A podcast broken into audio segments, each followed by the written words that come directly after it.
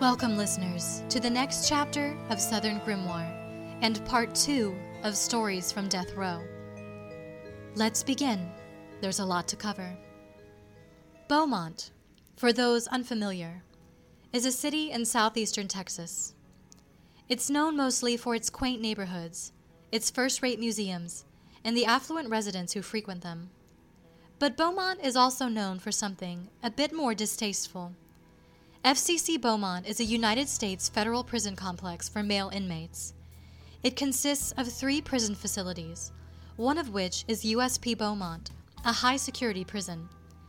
It is one of the most violent and corrupt prisons in the United States. Inmates there have dubbed the prison Gladiator School. Others call it the Thunderdome or Bloody Beaumont.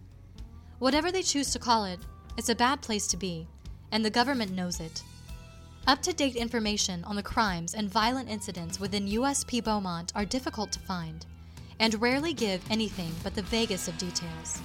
Prison officials begrudgingly admit there have been several brutal deaths at the prison, but have only released details about two of them. Much of what we do know about the horrors within Beaumont we owe to the investigative reporting skills of one Leah Caldwell, a tenacious college student who wrote a horrifying and enlightening article for Prison Legal News. Caldwell found that corruption and brutality among the prison staff was commonplace. The guards would pit inmates against each other, putting them in rec cages and forcing them to fight, all while placing bets on the outcome. Beaumont also has the highest percentage of drug use and the highest drug misconduct rate in the entire Bureau of Prisons. In 2001, the year of one of the inmate deaths, there were 31 reported prisoner on prisoner assaults. There were 25 prisoner on staff incidents, while the number for staff on prisoner altercations weren't kept. That same year, a guard supervisor called Brian Small was charged for allowing his staff members to violently assault prisoners. He was the only one to face any sort of discipline for the brutality. However, at least five guards have been indicted for possession of controlled substances within a prison with intent to distribute. You may be wondering how this information relates to my best friend, Shannon Agofsky. During his Oklahoma trial, Shannon had been found guilty and sentenced to life in prison for the abduction and murder of Dan Short. Shannon was eventually incarcerated at Beaumont, not long after it first opened its doors. It was at Gladiator School where Shannon received his death sentence. In 2001, Shannon and a man named Luther Plant, an arsonist convicted of burning down a Texas nightclub, were placed in a rec cage together. Plant was a prison mule and a volatile drug addict, and it was well known that he was rarely without a shiv. In fact, most inmates at Beaumont had makeshift knives and weapons because they were so easy to find there. At the time of Plant's death, Beaumont was still a fairly new prison. Scraps of metal left over from construction were easy to find, half buried in dirt on the compound. Prisoners would pry pieces of metal off the bottoms of door frames or off of their food trays. Knives and shivs were bought and sold as often as stamps and drugs. On January 5, 2001, Shannon and Plant were exercising separately in their rec cage. Witnesses said that they were both walking briskly back and forth across the 15 by 20 foot area. Every time they passed one another, Plant would mutter unintelligibly. All of a sudden, Plant lunged at Shannon and swung toward his face. Inmate Robert McKinn said that the way Plant was holding his hand made it look like he had a fist pack or a knife. Shannon, a black belt in Hwarang Do, kicked Plant's feet out from underneath him and stomped on his throat and head. The retaliation lasted perhaps 10 seconds.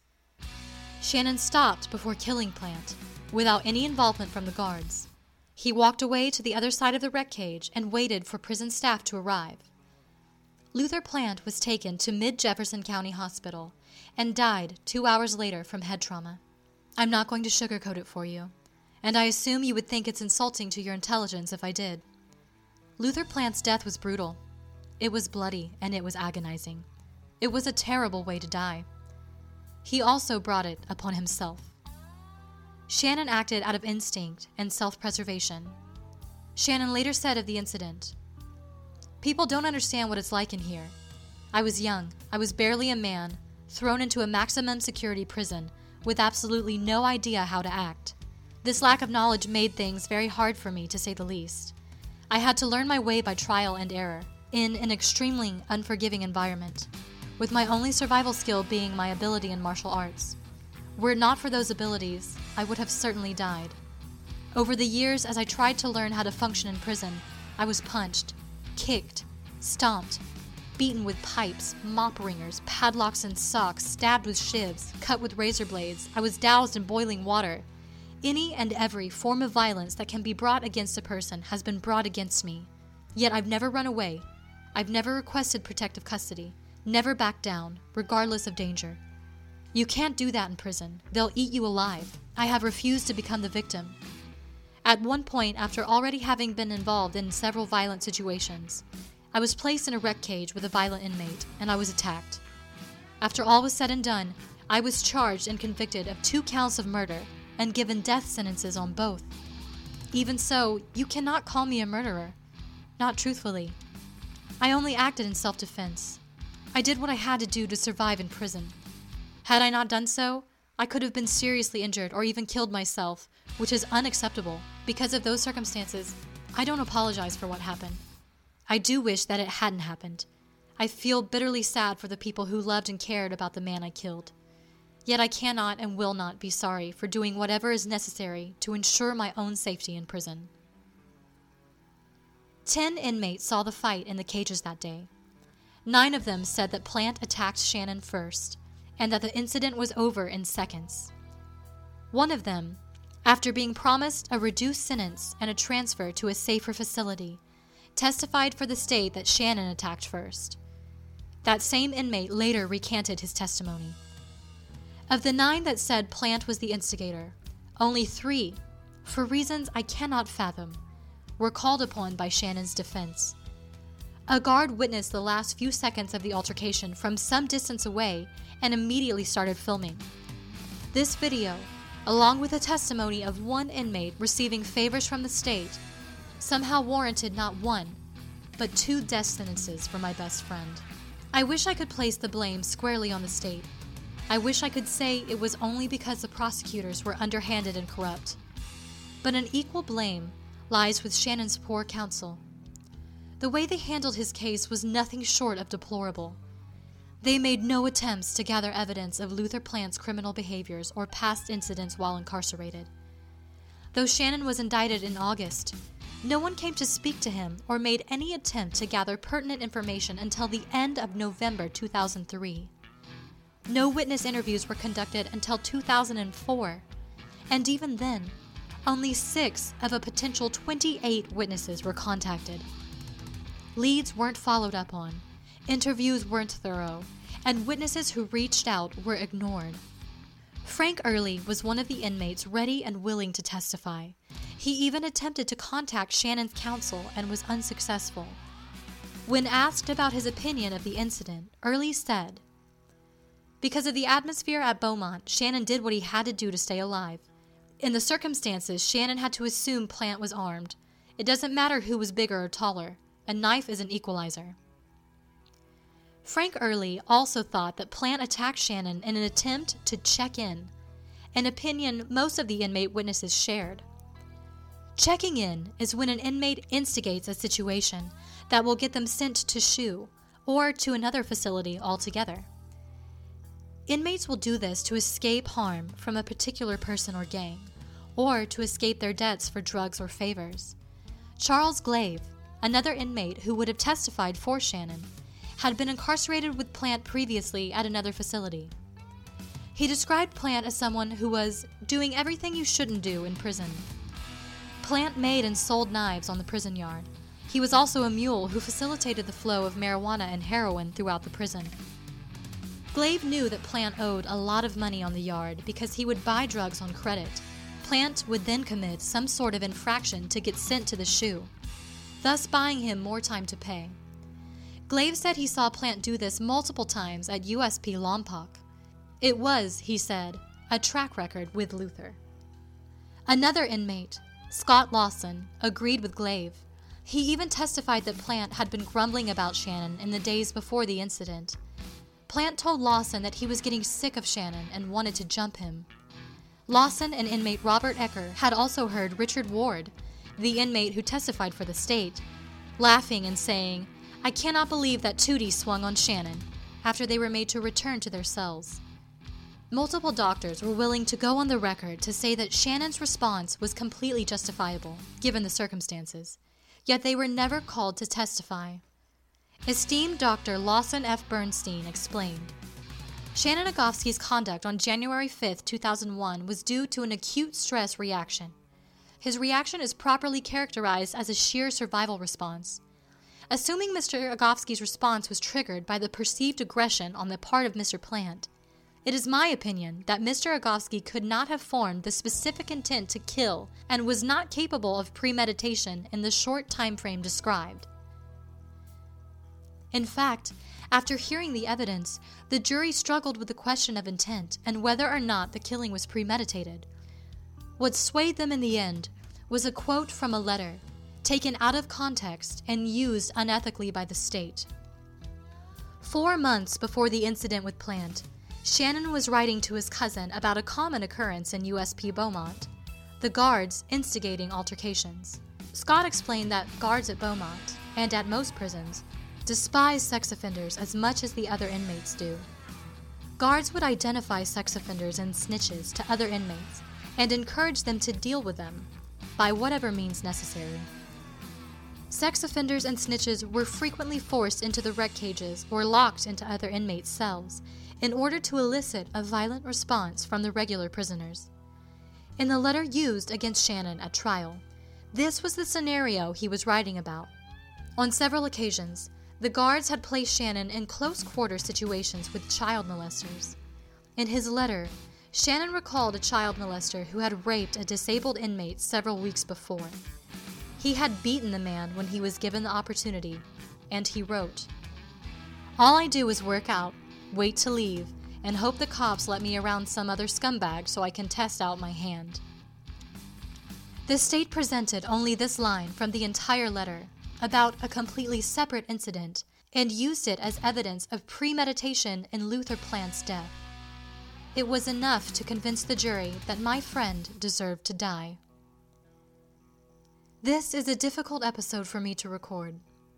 In fact, I've been dreading it. I wanted to put it off because I was worried that this part of Shannon's story would lose the support that we have managed to rally so far. It is a grim and brutal story. It proves that Shannon is capable of quick, efficient, and indeed violent reaction. Shannon admits quite openly that he has beaten child killers and rapists in prison, even in the not so distant past. I have feared that this would destroy any sympathy that you may have felt for him. But I also have said, from the beginning of Southern Grimoire, that I would always be honest. I will tell you everything that I am legally allowed to tell. Shannon has done vicious things, but I deeply and most sincerely believe that he has only acted as a man must act in prison. He has been courageous and completely calculated at protecting himself and those close to him in prison. He has operated according to the prison code of honor and placed himself in the highest and safest tier. Do I think Shannon is capable of great violence? Yes. But I also know, because I have experienced it countless times myself, that he is capable of great generosity and compassion. Just because a man has grown callous in prison, does that mean he is a cold blooded killer? Just because a man was known to physically retaliate in the face of danger, does that mean he's a premeditated murderer? Or perhaps the most important question, the one that plagues me daily how can we send a man to death row for a crime committed in prison when he should have never been in prison at all? Shannon's case affects me deeply. I have an intense empathy for the underdogs, the ones who haven't gotten their fair shot, the ones who can't seem to win for losing, and Shannon has lost at every turn.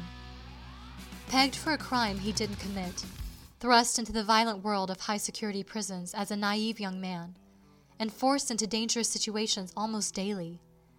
How can you expect a man in that situation to behave in any other way? The guards at Beaumont put him into a situation they knew was volatile and potentially life threatening. Shannon reacted in a way he felt necessary given the perceived level of danger. I am stunned that the death penalty was deemed the appropriate verdict, as stunned as I am at the absolute ineffectiveness of the defense counsel. The more I have researched Shannon's case, the more I have become convinced that he is some sort of warped human example of Murphy's Law. None of this should have happened. Somewhere, at some point, someone in the justice system should have stopped and said, wait a minute, none of this has been handled correctly. But no one did. That's the reason I started Southern Grimoire to be a voice for stories that have been forgotten. I know this is a lot of content to digest. Serious moral questions have been raised. When it comes to the subject of survival of the fittest, opinions vary. But I ask you to please consider two questions. To what lengths would you go in order to protect yourself from harm? Should Shannon Agofsky have even been in prison in the first place? I will leave you with a few words from Shannon. When I was initially convicted, I felt an intense and almost pathological need to explain to all and sundry that I was innocent, and to do so in great detail. I fought so hard to defend my name, but I have since found that to be pointless. The vast majority of people in the world simply do not care. It matters not one whit to them who is in prison, whether or not these individuals are actually guilty, and they are annoyed when forced to hear about such situations. Of those who do have an interest in my case, the ones who do believe in my innocence tend to do so based on their knowledge of my code and character, not my lengthy explanations. Those who believe I am guilty will continue to do so, regardless of evidence or the efficacy of any explanation. If you do believe me, then I thank you. If not, I will not blame you. I am used to disbelief.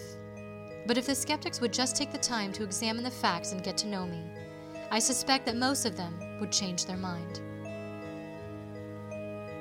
That's all for this chapter of Southern Grimoire.